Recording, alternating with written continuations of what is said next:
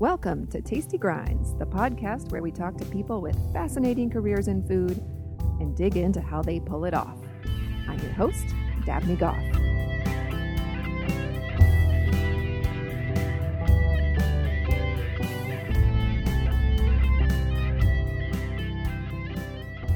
Hey friends, today's chat is with Annie Novak, the Brooklyn based horticulturalist, rooftop farmer, and author. Annie is founder and director of Growing Chefs, a field to fork food education program, manager of the Edible Academy at the New York Botanical Garden, and co founder and farmer of Eagle Street Rooftop Farm in Greenpoint, Brooklyn. Her writings have been published in The Atlantic, Diner Journal, and others, and she has a book coming out. It's called The Rooftop Growing Guide How to Transform Your Roof into a Vegetable Garden or Farm, and it comes out in just a few months. Annie's energy, positive outlook, and can do attitude are really contagious. It's easy to see why she's emerged at the forefront of the urban farming movement. This episode has quite a few literary and cultural references thrown in, and it's all detailed in the show notes at tastygrinds.com. Annie Novak, thanks so much for being on the podcast. Oh, a pleasure. Happy to happy to chat. Um, so just to start off, what was your first job ever? Um, my first job, like something I was paid money to do. You mean? Yeah. I mean, when have I never worked? I've always worked. Um, I, babysitting actually. Now that I think about it, the first person who paid me to do something was my mom's friend, and I babysat for twins. And I'd never met twins before, and I just remember thinking, uh, I was so embarrassed I couldn't tell them apart. and so it, it was like that was like probably the only thing about babysitting that was bad is I was afraid I was going to lose one and not be able to tell who was who was lost. Right. um, did you learn any particularly valuable formative lessons from that job? Yeah, I mean, you know, I right now the work that I do, I work in agriculture, and um, it's specifically in urban agriculture in New York City, and um, a huge component of my work is is teaching and sharing what I do. And then the other thing, which you wouldn't really think about till you have to deal with it, is um, patience and being able to handle emergencies well and planning ahead. And I think, you know, from the get go, probably why I was such a good babysitter uh, and ended up doing the kind of work that I do is that um, I think you kind of, uh, hopefully, you, you're, you, if you're good with kids, you're good with all of that. Um, although I've seen a lot of parents and other people around children who are not patient and don't plan ahead and don't handle emergencies well, and it's fine. But if you can handle kids, you can handle plants. That's for sure. I like I like the emergencies and planning because um, you have kind of all contingencies covered that way. Oh God! Well, I'll tell you. Even this morning, two things happened. There were huge emergencies. One is that we had a catastrophic amount of damage on our cole crops, like our broccoli and our kale, from caterpillars. Um, someone left. We use like a protective row cover over our broccoli and our kale, and someone left it off last night, and there were just they were just eaten, and that was what we were supposed to plant today. So there goes three months of prepping and work. And then about 20 minutes later, uh, one of the students that I work with got stung in the ear by a bee. Oh. So, yeah, I know. So I had to deal with that and um, almost simultaneously. Um, so it's actually a perfect example of the, the reason I'm proud that I've been doing this for nearly 20 years uh, is being able to handle that with, with grace and panache. Yeah, sounds like you definitely would need that. Um, and how did you get interested in, in growing food? Um, I actually I came about it through a really funny way. I was I was in I was in college and I was in West Africa studying oral storytelling. Um, narratives have always been a really um like long time thread of interest in my life, and I uh, met uh, I went to a video store just to see what movies Ghanaians were watching. It's a really good way to tell when you're traveling like what people think of America because you walk into a video store and if they have a bunch of Arnold Schwarzenegger and Mission Impossible and all those movies, you can you you, you know you know when you say you're from the U.S. and like oh yeah, and then talk about those movies or whatever. So so I'm in the video store and I saw a guy sitting in the corner had the biggest smile, I mean ear to ear, and he was one of the first people I'd met in West Africa who spoke pitch perfect Queen's English, hmm. and I had barely learned any Fante yet, so I was so excited to talk to him. And I went over and introduced myself in Fante, and he broke it in English. And anyway, we became fast friends. It turns out he was a student at the same university I was at in Ghana. And it turns out, as we discussed over lunch, that his father had founded the first fair trade chocolate company in all of West Africa, and it still exists today. It's called Kuapa Kokoo, and it sells in the U.S. under the brand name Divine. And I know Oh, Hope yeah. which carries it. And yeah. he was telling me, yeah, so I he was telling me all about it and being a person interested in narrative, I was like, Well, your life sounds fascinating which I'm sure we don't have time to tell today, but one quick thing about it is, is his father, while getting his business degree in Canada, was summoned back to West Africa by his matrilineal side of his family because he was um, named the chief voodoo priest of the largest ethnic group in West Africa called the Ashanti. So this fully educated Ghanaian man uh, studying abroad and actually I think about to marry a Canadian woman goes back to become a voodoo priest and years pass and it gets more interesting, but he ends up finding this chocolate company founding it. And so that was his son that I had met. And um, I went out into the fields with Nana Kwesi, my friend, and visited my first chocolate farm because I love chocolate. Who doesn't? And in the course of about three hours of bushwhacking, um, and it was so hot. I just remember the mascara that I was wearing foolishly had sealed my eyes shut. Like I couldn't open one eye. And I was asking for water, and I was being a super baby. And um, I finally tuned in to Kwesi, and I said, you know, I'm really sorry to be such a diva, but where the F is the chocolate? And everyone started cracking up. There's two guys with like no shirts, sweating bullets, machetes out to cut through the jungle. And they're like, Annie, we have been walking through chocolate for three hours and you just didn't know what it looked like. And it's true. We were walking through a chocolate farm and I just didn't recognize the plant. So in that moment at 20, 20 years old, it was such a lightning bolt out of the sky. One, I hate feeling stupid. And two, I didn't know anything about food. And it's it's funny to tell the story now because that was 14 years ago. And when I graduated college and having gone much deeper and written my thesis on agriculture, and I was a human geographer, I told my mom the minute I stepped out of college, I was like, "This is what I'm going to do. I want to be a farmer." And this is not cool in 2005. And I think about I want to say it was within two years after that, the New York Times put an article out that said, you know, young people are all becoming farmers in droves. This is before the economic crisis. So this article was the beginning of what I think I'm riding now, this wave of mm. young people interested in food. But back to your original question, why did I get interested in food? Um, I I think obtusely it's because I felt at the time that I didn't know anything about it and I didn't want to feel dumb and I felt like we weren't connected to food and all of these things. Thank God are now incredibly cool and have supported my what felt like very off the beaten path career, um, teaching other people the same exact joyful epiphany that I felt when I was standing there feeling like a jackass in the middle of a chocolate farm.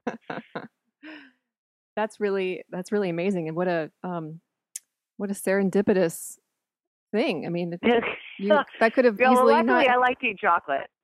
right, but you could have not met him. You know what I mean? Well, or he could have said my father's a fishmonger, and I'm a lifelong vegetarian. I could have been like, "That's gross." right. See ya.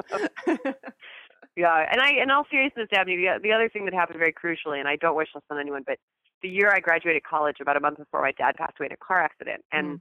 there's something very profound about the relationship we have with the absolute necessities in life. We need, you know, food, shelter, companionship, hopefully and uh, and I think in education. But when my dad passed away, my sisters and I collected around each other in a really serious way. And one of the things I remember thinking, in in, in all honesty, was I have to know how to do this. I have to be able to produce food mm. because I don't want to ever be bereft. And we were we were financially bereft. We were very emotionally bereft, and I I didn't want to ever put anyone I loved in that position. Um, so in a way, I think, which is practical, I wanted to learn how to do something that no one could ever take from me and that I could always share with other people. And the really cool thing is that every farmer I've ever worked for, I might just be picking the right people, but everyone I've ever worked for is a tremendous giver. They will work you to the bone and they themselves work very hard, but I have never been hungry. And that has been even through moments in my life where I've been um, incredibly worried about money and and my my my situation as an adult. Um, so if I can share that with people, that you know, mm-hmm. we talk about food justice issues in the food community all the time in urban agriculture, but it is no matter how no matter your situation, you you never know. And um, being somebody likes to be able to handle emergencies, I think that was probably part of it as well. Mm-hmm. Yeah, and I think that it speaks to the the act of feeding, creating things, and sharing kind of all go hand in hand very naturally. You know. Oh, deeply so. I one would hope. I mean, in the yeah. best of food systems, that is that is the point. I think what's really interesting about food, the layer that we lay on top of that, is when you have a food system that's built around walking into a third party space like a store Mhm. and purchasing things based on their packaging and taking them home out of their packaging and barely processing them before putting them on a table. When you take away the growing and the sh- and the cooking and the harvest and the sharing, I mean, I don't know how to explain it without sounding less like a hippie, but I I think having gone from one world into the other, it is so deeply hard to go back. And Mhm. I even living in the greatest restaurant world, I mean, New York City is like the greatest place for chefs, and the food is so good. I went out to dinner last night, and I I don't usually, and it was just weird. Like just being served food, it felt so separate from the way I usually eat. Uh, it was a pleasure in a way. I think the best part was not having to do dishes, but but it just felt it feels you once you get the once you get in this deep, it is very hard to go back. And thankfully, again, with what I do becoming popular as it has been it seems you know in the 1970s and then in you know there there are always been these rises of of this like homesteady style Mhm. movement but the fact that it's on everyone's radar and that people talk about it openly and that it's not you know it's not a niche it's it's becoming a, a dominant lifestyle i'm grateful for that because um i have a lot more people i can eat with Mhm, mhm. at their house or at mine Yeah, totally. you know, I think I think the thing that I'm more worried about is that gray area where you're not at that beautiful restaurant Mm. and you're not cooking a home cooked meal. If that's that gray space occupies 80% of the way most people eat, and I'm just like making that number up, but that that that is the part that I want to tweak, and that's you Mhm. know, um, yeah, that would be that would be the area I'd want to see glossed up a little bit with some color in either direction, restaurant or home cooking. I don't care. Yeah, yeah, yeah. But moving away from the kind of mindless consumption. Yeah, in Yeah. everything, but we're talking about food. Yeah, yeah. oh my god, if I have to see another bad movie when there's so much good other other entertainment out there, for example. Yeah. True, true. So, um, so you kind of already answered this this question at the very beginning, but one of as I was sort of um, doing some research on you, it occurred to me that you work for the New York Botanical Garden at its Edible Academy. Mhm. You run, you started and run Eagle Street Rooftop Farm. You're at the helm of a nonprofit organization. You have written all over the place, including for the Atlantic, um, and you have a book coming out. So, do you ever just like laze around? Do you ever have Yeah. downtime? yeah, totally. Um, here's this thing that I hope everyone experiences in their lifetime, and that is um, doing what you love. Period. And so I think in the context that you just you describe what I do, it's all related to my job because I'm employed in all of those places. But Mhm. um, I mean, you know, I think everyone has that many things going on in their lives. It's just put in different pockets. You know, like if I Mhm. suppose if I hadn't written a book this year, I'd still be, you know, doing bike racing. Or if I wasn't running Growing Chefs, I'd probably be um, coaching crew. Which you know, these are things that I used to have time to do that I loved, and they just they come and go. You know, like I obviously at some point will probably have to drop the number of hours I spend on my work life in order to spend it in other areas of my life, like going to the opera, which I miss.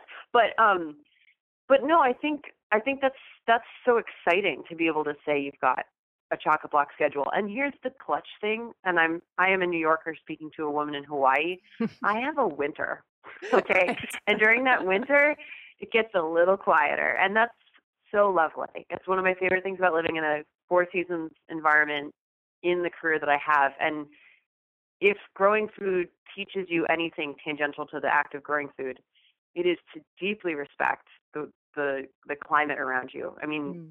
the the localized weather. It's like it is the most beautiful thing, and it, it's kind of like when you first learn how to sing and you realize that you have this instrument in your back pocket, like you can just sing anytime you want. I am never bored because even if I don't recognize the plants or I'm not listening to any music or I like don't know what's going on, just noticing the weather is the most spine tinglingly cool. It's like 24 hour entertainment when you look up and you realize like the wind just shifted directions or like I feel the barometric pressure drop or so yeah. You you actually asked me about how much I work. I would if I wasn't being paid to do this stuff, I would be nerding out in any way. So I'm glad I get Mm. to put it on my website and say that I'm working so hard. Yeah, awesome. Um, And when people ask you what you do for a living, what do you say? Um, God, you know, the last couple of years I've gotten so touchy about that question because there's nothing. Uh, what I say is that I'm I'm gonna say I'm a horticulturalist mm-hmm. because I think it's the quickest way to say I work with plants. It's actually a very specific title, and I imagine, you know, someone some horticulturist out there is getting very annoyed that I'm using their word, but but if more closely prodded, I will say I work in in you know I work with food plants. I'm an educator.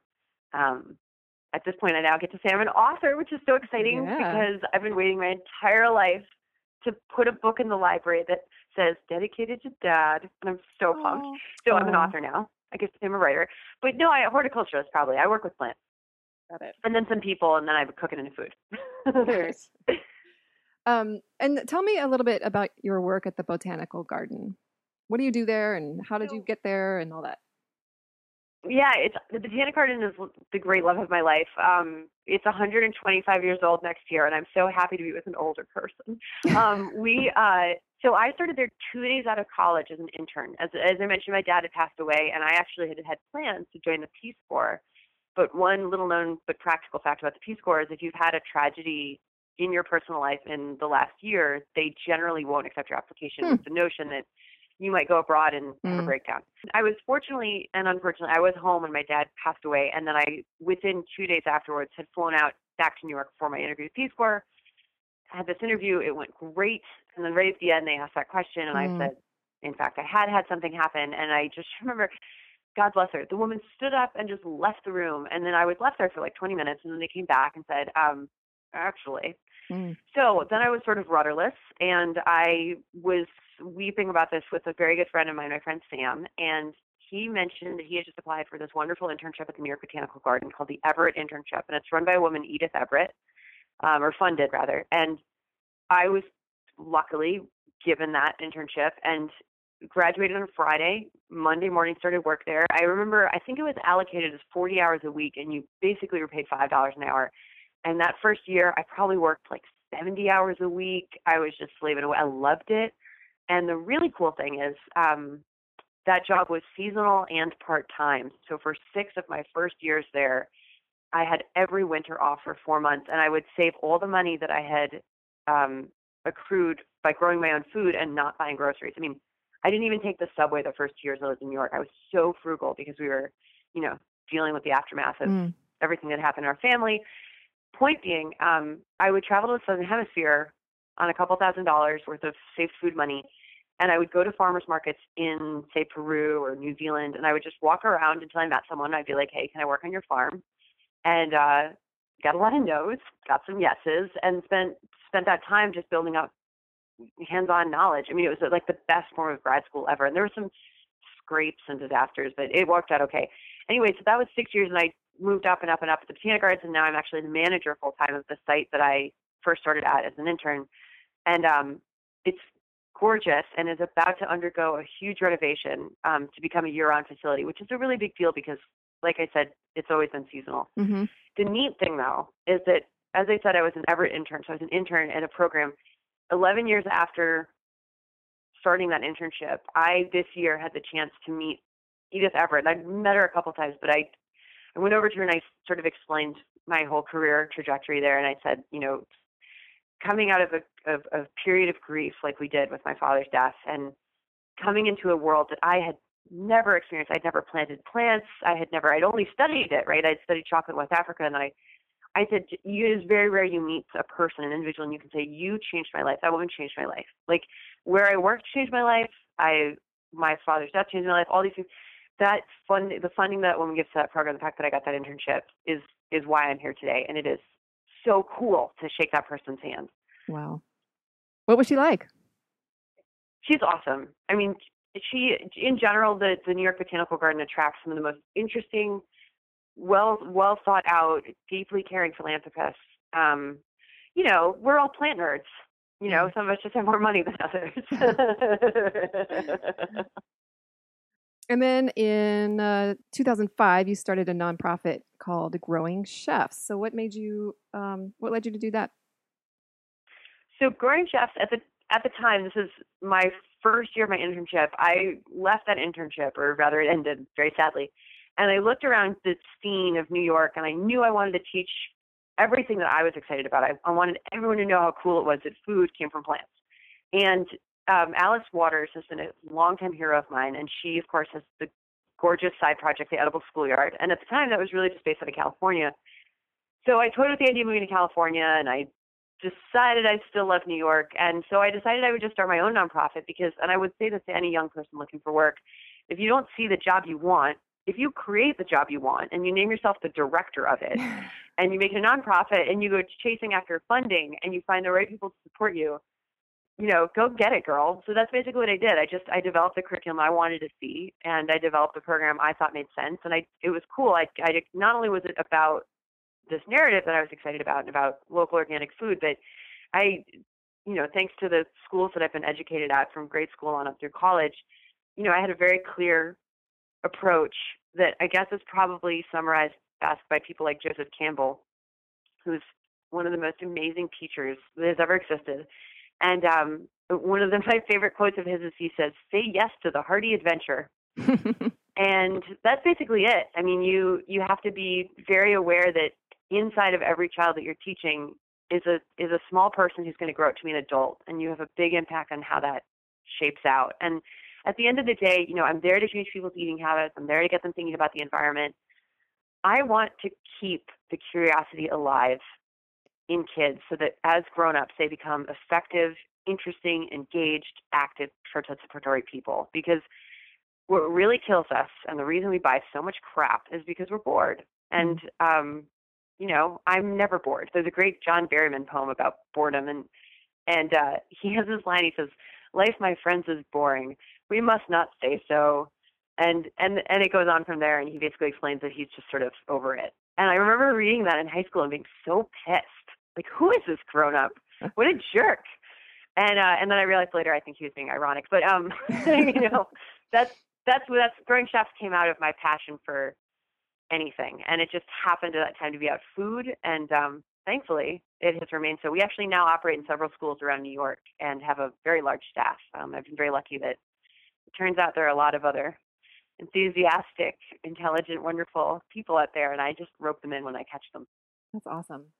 I love your advice about if you don't see the job you want, just go just go make it. And I think that is really relevant yes.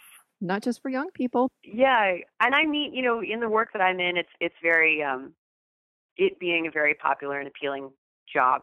Uh, a lot of career changers come to me, whether it's at the rooftop farm or the botanic garden, and the thing I always tell them, uh, this is actually another piece of advice I got from a wonderful organization called the Greenhorns, which is for young farmers. Yeah, and they have, yeah, they're awesome. So Severine told me when I was first meeting her, she has this great quote. She says, "Your network is your nest egg," mm. and particularly in farming, when money ebbs and flows, it seems as often as the good weather. Um, you want people, you want people in your life, and people make people support your ideas and your projects, and I meet a lot of people who are transitioning out of careers and they are going from one extreme to another and they're feeling a little um, adrift. Mm-hmm. And I said, look, the first rate step you made is just showing up here. Like you showing up and telling me in the middle of my vegetable garden, this is something I'm interested in. And then, and then this is going to sound um, silly because I've just spent the last half an hour talking about myself, but um, honestly, don't talk about yourself too much. Mm. because if I'm a grown up and you're there to learn more about what I do and your career transitioning, the more you can ask questions, the better. Because for one, you're going to figure out if what I do is really what you think it is. I work my butt off. I am always tired. And if that's what you want, the rewards are huge. But um I yeah, I met a woman the other day actually and she she talked to me for like 45 minutes about what she used to do and how she hated it and then kind of got around to why she wants to do what I do and I thought, you know, you've got to figure this out a different way. Mm-hmm, mm-hmm, so mm-hmm. sort of turn away from the past and look at what's ahead of you. Exactly. Which comes back to asking questions. Yes. And yeah. saying yes to the hearty adventure. Yes. yes. so, uh, and also you started a rooftop garden. Oh, we haven't even gotten to talk to the rooftop. haven't even gotten yes. into that yet. So I, I co-founded in 2009. I, I was very lucky to be um, brought into a conversation that had been started by a very supportive building owner and a green roof company and my co-founder. Um, and I now run the farm. Um, it's a really interesting situation because and this ties into the book that I just finished writing, the Rooftop Growing Guide. Um, rooftops, for whatever awesome magnetic reason, attract uh, a lot of people who have never grown anything before. And I always wonder, I think it's circumstantial, you know, you, but I always wonder why that would be the first place you start because it, it is full of challenges and it's a beautiful view. I mean, I think that mm. once you're on a roof, you want to do all sorts of crazy things, you know, but, um, but, uh, but I, yeah, so what I love about the project and the, the Eagle Street Rooftop Farm has paid homage to this for six years in the six years we've been growing is that we get so many bright-eyed and bushy-tailed people of all ages who who want who want what they see. They want it on their roof. And I and I what I keep trying to convince people is, you know, what we represent. We are we are first and foremost a green roof, and that can be possible with or without food. Mm-hmm. So the the challenge of our farm is that we are a green roof that is also an agricultural roof. And why that's a challenge is because green roofs by their nature and their engineering were first conceptualized and now designed to retain stormwater principally in areas where there's a lot of concrete and impermeable surfaces and mm-hmm. that that stormwater retention is really vital particularly in a city like new york where we have massive issues with you know stormwater runoff um, the next thing they do is they they act as um, uh, cooled cooling spaces in areas of heat island effect so again like a dense city like new york um, or a valley city like Mexico City. Um, the thing they're not, I haven't even gotten around to the plant pally yet, but the thing they're not designed to do really is grow food. And the reason for that is really simple. You know, soil, which is at the heart of good food, generally speaking, the stuff that grows good food is is clay. It's it's rich in humus. It's um, it's worked regularly and mm-hmm. it is mm-hmm. amended regularly. So we're talking about things that are weighty, and then you add weight you know mm. and and then the really interesting thing about it is green roof soil or green roof growing media is generally engineered to be as lightweight as possible and to drain well because mm. you don't want extra weight on the roof in the form of water for example or in the form of you know compost retaining water or what have you so a lot of a lot of what i've discovered through the last six years is that you're kind of like I don't know. It's kind of like I don't know if it's like having a really beautiful horse, but then always riding it backwards, or like you know I can't even think of the right analogy. But basically, there's something really at first blow really lovely and natural and perfect about the idea of in a, in a dense city. Let's just like landscape the roofs. And then there's also this huge question mark about is it the best way to grow vegetables? Now mm-hmm. I have the awesome perspective of growing vegetables in many locations, and one of them, New York Botanical Garden, is incredibly rich beautiful soil. I've also grown it on farms where you're in like what's called the Black Earth region of New York, which is like deep, deep, preposterously rich onion growing country. Um, and then I grow it on a roof, and I can look at the two and tell you the roof doesn't thrive in the same way. What's been cool though, and again, this is why I call myself a horticulturalist, is because if I'm a plant person and I'm given a challenge like that, I know my limits on the soil because that's what the growing media engineers told us.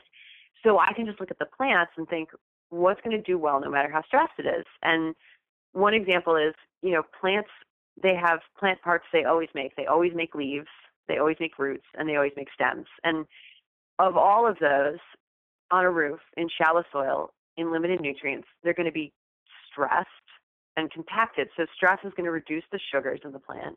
Uh, mm. and I'm I'm really abridging this, yeah. but um, you know, there's a lot of other botany that goes into this. But but generally speaking, they're going to be stunted and they're going to be more sharply flavored. Hmm. So something like microgreens, which you grow for small size and you want them to have that bright pop of flavor, are perfect hmm. for rooftop farming. And conveniently enough, um, they are incredibly overpriced in New York City. Mm-hmm. So we mm-hmm. have a crop that that we can sell at a ridiculous amount of money, I would think, for food to a chef. Thank you, chefs. Uh, and then it also botanically works okay on the rooftop. Um, the other thing we grow a lot of is chili peppers, which in moments of stress they get hotter anyway, mm. and then they will bear a huge amount of fruit on an incredibly small plant. Um, so that's you know we look for things like that, and then that's you know the plant side. The coolest thing ever about the Eagle Street Rooftop Farm is the people, because you have a neighborhood like Greenpoint, which is where I live in Brooklyn, that has soil that's too toxic to actually handle. Um, a lot of pockets of New York are like this. The Greenpoint in particular is a little bit blighted. And so we created a green space that is in a safe space that has Mm. imported soils um, that people can learn how to grow on. And it's been awesome. My favorite thing ever is when someone comes up after not seeing them for a year or two and they show me they're flipping through their phone of all the photos of the garden that they've started because really they just needed a place to try something and be guided a little bit. And then it, I mean, it isn't rocket science; it's agriculture. You know, like we've been doing this for ten thousand years. Yeah. so we just we just need to be the springboard, and then from there, people just go flying off the high dive. And if that's what the roof provides, it is that is um, to me at the end of the day the biggest value of it. You know, and then of course, if every roof in New York looked like us, I would be incredibly indebted to faith But at the moment, what we have instead is a lot of green thumbs leaving our space. And next step, of course, will be green roofs. That's awesome. And it's really, I mean, it's it has all the all the trappings of a land-based farm. I mean, you've got a you've got a farm stand, you have interns, right? It's kind of amazing. Mhm. Yeah, that's it's it's interesting actually that you phrase it that way because I I find myself fighting to differentiate what a farm would do versus what the rooftop farm would do. Hmm. And in truth, like from the economics perspective, the it is we run a market, we run a CSA. I think the key difference would be we also run a lot of film and photo shoots, Mhm. which farms do now increasingly, but we get that skyline. Yeah, yeah, So probably the biggest difference is my farm has been visited by Sacha Baron Cohen, and I watched him, you know, shoot a shoot a movie scene, and that's that's like the big the big difference, really. Um, and then Wow. of course all the horticulture stuff I talked about, but Yeah. but in function, yes, we we do try and operate like a like a, a typical small scale sustainable farm, and I and I appreciate that because I think it's really the first time people see that narrative. And in the same way, I once walked through chocolate trees, and I was like, "Oh, chocolate tree." I think when people come up and they see how much we're sweating and they see how much we're schlepping and they see how, you know, how many hours it takes, let alone months to grow the stuff to get the food down to that market, that is a huge light bulb for people. Um, Mhm. and then they get to participate. You know, if someone gives me four hours a month and they leave and they're like, oh, I'm so thirsty. And I'm like, yeah, that's growing a radish. yeah. Yeah, and you definitely have more of an appreciation for for food when you you see what it takes to make it. I hope so. it, you I hope so. Yeah. So I'm curious to know how each of your various kind of like major projects in life serves you. Do you do you get something different out of each one of them, or do they, are they all part of kind of a cohesive narrative, I guess, or fulfillment for you? Oh, I love this question. Um, I would say I kind of put I put the priority on always being able to teach. I love teaching because I have been so lucky to fall so deeply in love with what I do. And when you even in talking to you, I find myself getting really excited about. I mean, I had a really hard day, but you, you know, I was dealing with bee stings and caterpillars and all this stuff, and it was a long day. I got up really early, but I, but I, I, I feel excited and alive about what I do. So I think, I think, uh, as long as everything I'm doing threads back to communicating it with other people, um, you know, I'm actually a very shy person. I'm a little ashamed of how infrequently I admit that, but but I think the nice thing is that when you when you figure out what you love and you get good at it, you gain a sense of confidence that nothing else can give you. And Mm. teaching really reinforces that for me because you know, if you ask me to stand up and explain I'll say, well, okay, so for example, I'm very good at basic math because I need to do, you know, market math all the time. Mhm. But if but if I had to stand up and, and prepare something more formal, having been told as a child so often you're not good at math, your sister's good at math, um, I, I would be shy and I'd become myself. You know, I like I fumble and I stutter and whatever. But but as long as the work that I do is something that I'm interested in learning more about and I get to share it with other people and my sense of confidence floats along, I, I am not, I'm sure, sounding different than any other living human being. But I just hope people are self aware enough to realize how easy that is to capitalize on. Like Mm. just figure out what you love, become as good as you possibly can be, because otherwise it's a complete waste of your time. And then find a way to share it with other people because it's gonna that that click will keep with you for the rest of your life. And I actually I'm taking singing lessons. I've never sung. My whole family is terrible at singing. And I signed up for them because so many of my friends are really wonderful singers and it's a way that they communicate and share time with each other that I've never been part of. Hmm. And I decided I wanted to do it because I realized that when you when you, you, you when you write your first book and you're an, a recognized expert, it's nice to try and find a place to fail again because mm. I I think I'm I think I'm good at at falling in love with what I do and I think I'm good at going hard. And um who knows in 10 years maybe I'll have written some songs that people will hear. Absolutely not, by the way. I'm absolutely not going to become a good singer. But I just, I, I think, I think that's for me. That's the thread between the work that I do is that I care about all of it very deeply, and then I'm always casting out to see what else I could get good at. And ten years ago, not ten years, seven years ago, I had a friend who was a very good bike rider. I got involved in bike riding. I became the, I won a women's messenger championship, and then wow. I was like, all right, I'm done um, I just think you know you got to throw that stuff out there, and then and then all along keep that steady hum of the the thing you actually do for a full time job, which is uh, mm-hmm. in my case horticulture. yeah, yeah, yeah. I think there's something. There, it's a very healthy thing to challenge yourself with learning something new that, especially something that there's like nothing riding on it. You know what I mean? Like you could learn yes. to sing, or you might not you know, but you know, you try and gives you something to talk about at parties and um, keeps you engaged in a different way. and it's like a frivolous throwaway well, thing. You know what I mean? Or not? Yeah, yeah. There's yeah, there's that, and then there's also I I kind of shy away from the word challenge because I think people are so much more capable than they think they are. Mm. People are so reluctant to try new things, and I think it's because it's always framed as as potential failure. And I I myself know that it goes back to this question of curiosity.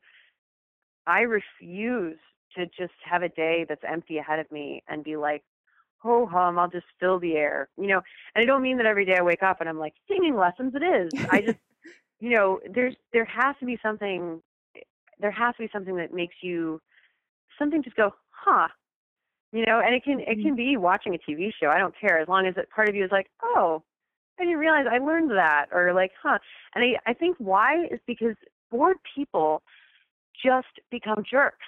Hmm. And I don't want to ever, I mean, I don't mind if I'm in pain and I'm a little mean to someone, but when I catch myself being snappy because I'm like, I actually, I, I can't remember the last time I was snappy because I'm bored. I'm snappy because I'm tired, or I'm snappy because I'm, you know, disappointed. But but when you're when you're bored, so you just become that dude on the train who like doesn't give up his seat because you're just like over it that's a danger zone and mm-hmm. and that's not why people were built to have brains. So you know go learn singing or something. Yeah. Yeah, yeah, yeah. so you've gotten quite a bit of um, media coverage including in the selby which is you know the arbiter of coolness style and panache. Uh, so how did that how did how did how did you wrangle that? You were right up their alley i'll say that but how did that happen that's so funny. So the, I'm glad you mentioned the Selby. Todd Selby is a very wonderful human being, and he actually studied um, part of the work that he did. Uh, I want to say he was at Berkeley, and I hope I'm not wrong. Was, he was out in California as an undergrad, and he studied uh, strawberry agriculture. Oh. So we actually had quite a bit to bro about. Um, and then the dress that I wore in that shoot, it's this beautiful red dress, was actually um, my mother's. She bought it in Mexico, and she was eight. No, sorry, she was six months pregnant with me she was looking for something to wear that would be beautiful but comfortable. Yeah. And um, so I'm proud to say, you know, 30 years later, I'm, I'm wearing my mother's pregnancy dress on the roof. But um, I, uh, how do you get involved in that kind of stuff? Uh, well, I'm five foot ten. I'm very gregarious, and the rooftop farm that I happen to have is very photogenic. And I think all of those pieces fit together nicely. Um, and this goes back to again that this me and that New York Times article two years out of college when I told my mom I was going to be a farmer. I don't think anyone would want to take photos of me, uh, except that the moment is right. It's not. Mm. It's not me or what I do. It's it's it's very much about food culture needing icons to latch onto. And and a rooftop farm with the view of Manhattan in the background is a really beautiful place. And I there's not a morning I wake up, whether it's at five to go take care of the chickens or at five because I have anxiety about taking care of the chickens, where I'm not grateful that that what I love happens to be taking place mm-hmm. in one of the coolest cities in the world. I love New York so much. I don't mind telling you this. New York's the coolest city in the world.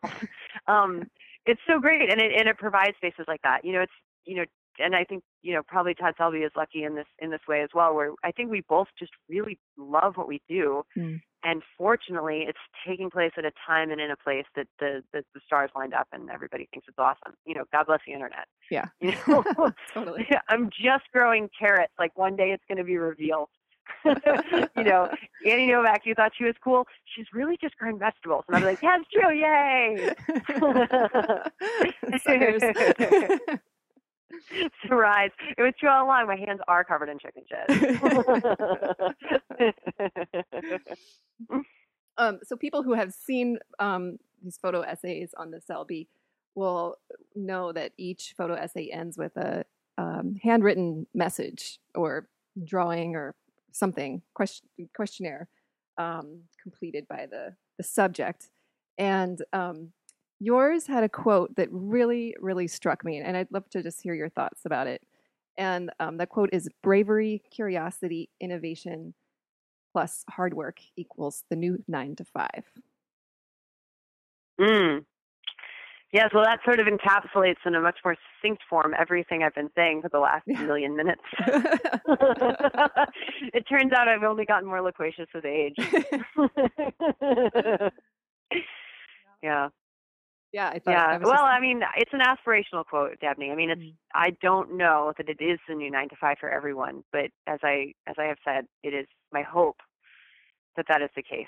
Um, the best and brightest heroes in my life are people that uh, are brave and curious, and I think those two go hand in hand. I, mm-hmm. I, I, I really do. I think if you can fight to maintain your optimism and your um, your openness and your your enthusiasm for life throughout all the absolute garbage that life throws at you, um, you will have you will have you will have clicked. You will have figured it out. Um, and uh, you know you could maybe go to yoga and, and, and meditate and say the same thing but I, I think it's much simpler it really is just about waking up every day and no matter how you actually feel when you wake up deciding what the rest of your day is going to just kick ass mm-hmm. my nine to five at the botanical garden and my nine to five at the rooftop farm there's a lot of pencil pushing there's a lot of organizing there's a lot of i mean there the things that I'm enthusiastic about are part of a larger package, and I think mm-hmm. that's just how it goes. And I and I always think about my my friends who have been in long term relationships and you know you talk about we we i think as a culture talk very naturally about the ebb and flow and like we're not sleeping together as much as we used to or we're like we he doesn't treat me the way he used to and you know i was just talking to someone very close to me about this the other day mm-hmm. and and the thing to keep in mind is that you know keeping an eye on the long view mm-hmm. you in your job right now in the moments where it's boring or you're frustrated you're learning better communication skills you're learning how to stay calm in the face of something that's super annoying. You're learning how to, you know, think about one thing while doing another. And I I layer that stuff into my life all the time because you know, my my family and I and I've talked about this a lot, but we we as a family have a proclivity towards I don't want to use the word depression because it sounds so serious, but we we all I well I'll speak for myself. I know that I have mornings where I wake up and I'm like way too unhappy to move, mm-hmm. but you have to move. You know, like yeah. I'm breathing. Life is dope. And so so I think when I find myself in my job feeling trapped or frustrated or and I swear to you, I've had some rough like months where I'm just like, why am I doing this? Like literally everyone else.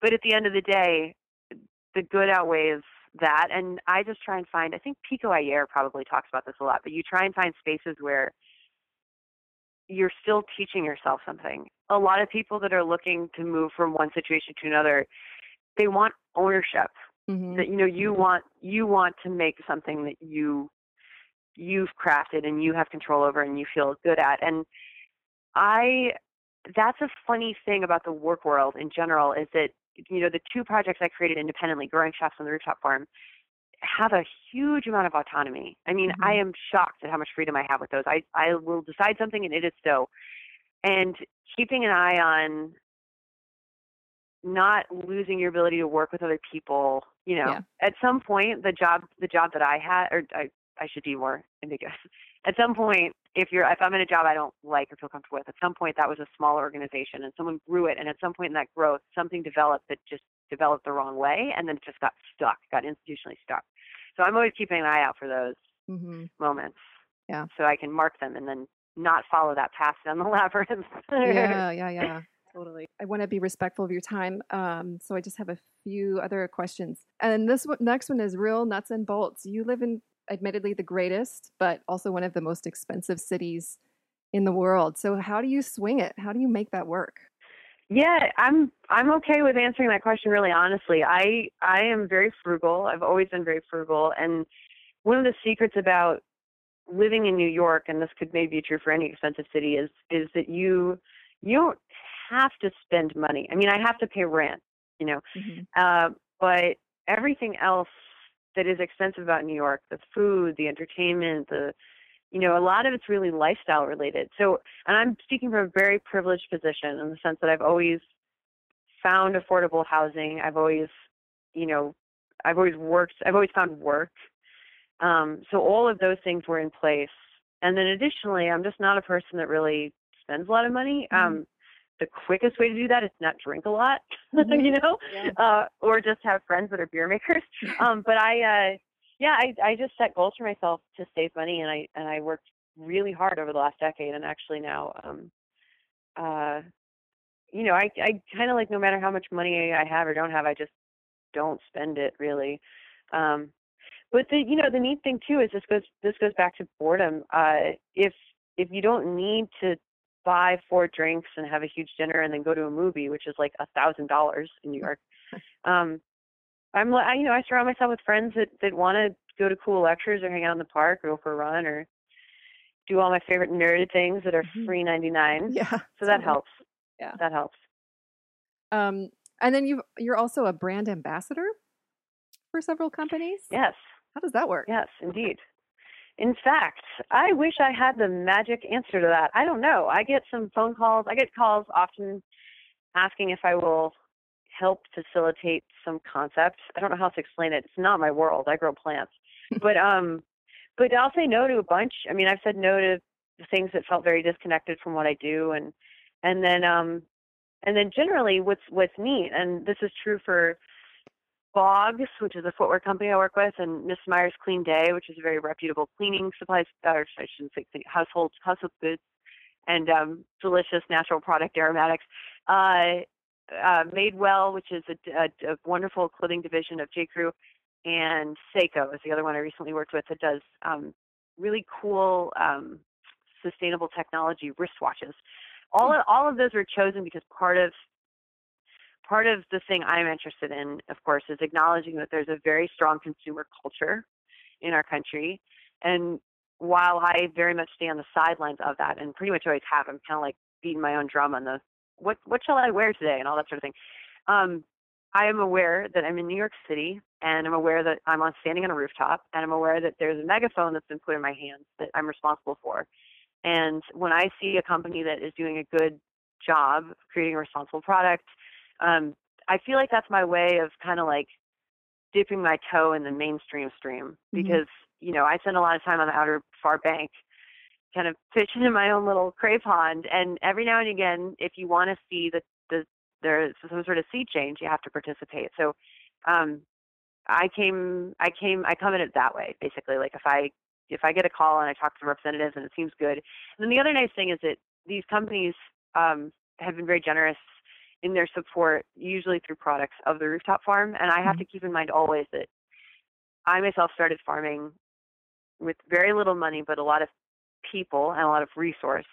You know, my the first farmer I ever worked for gave me, you know, flannel shirts out of a nun's chest in his barn when he found out that because I didn't have any winter clothes, but I was farming, I was digging kale out of the snow. And he's like, "You should go put on my old flannels."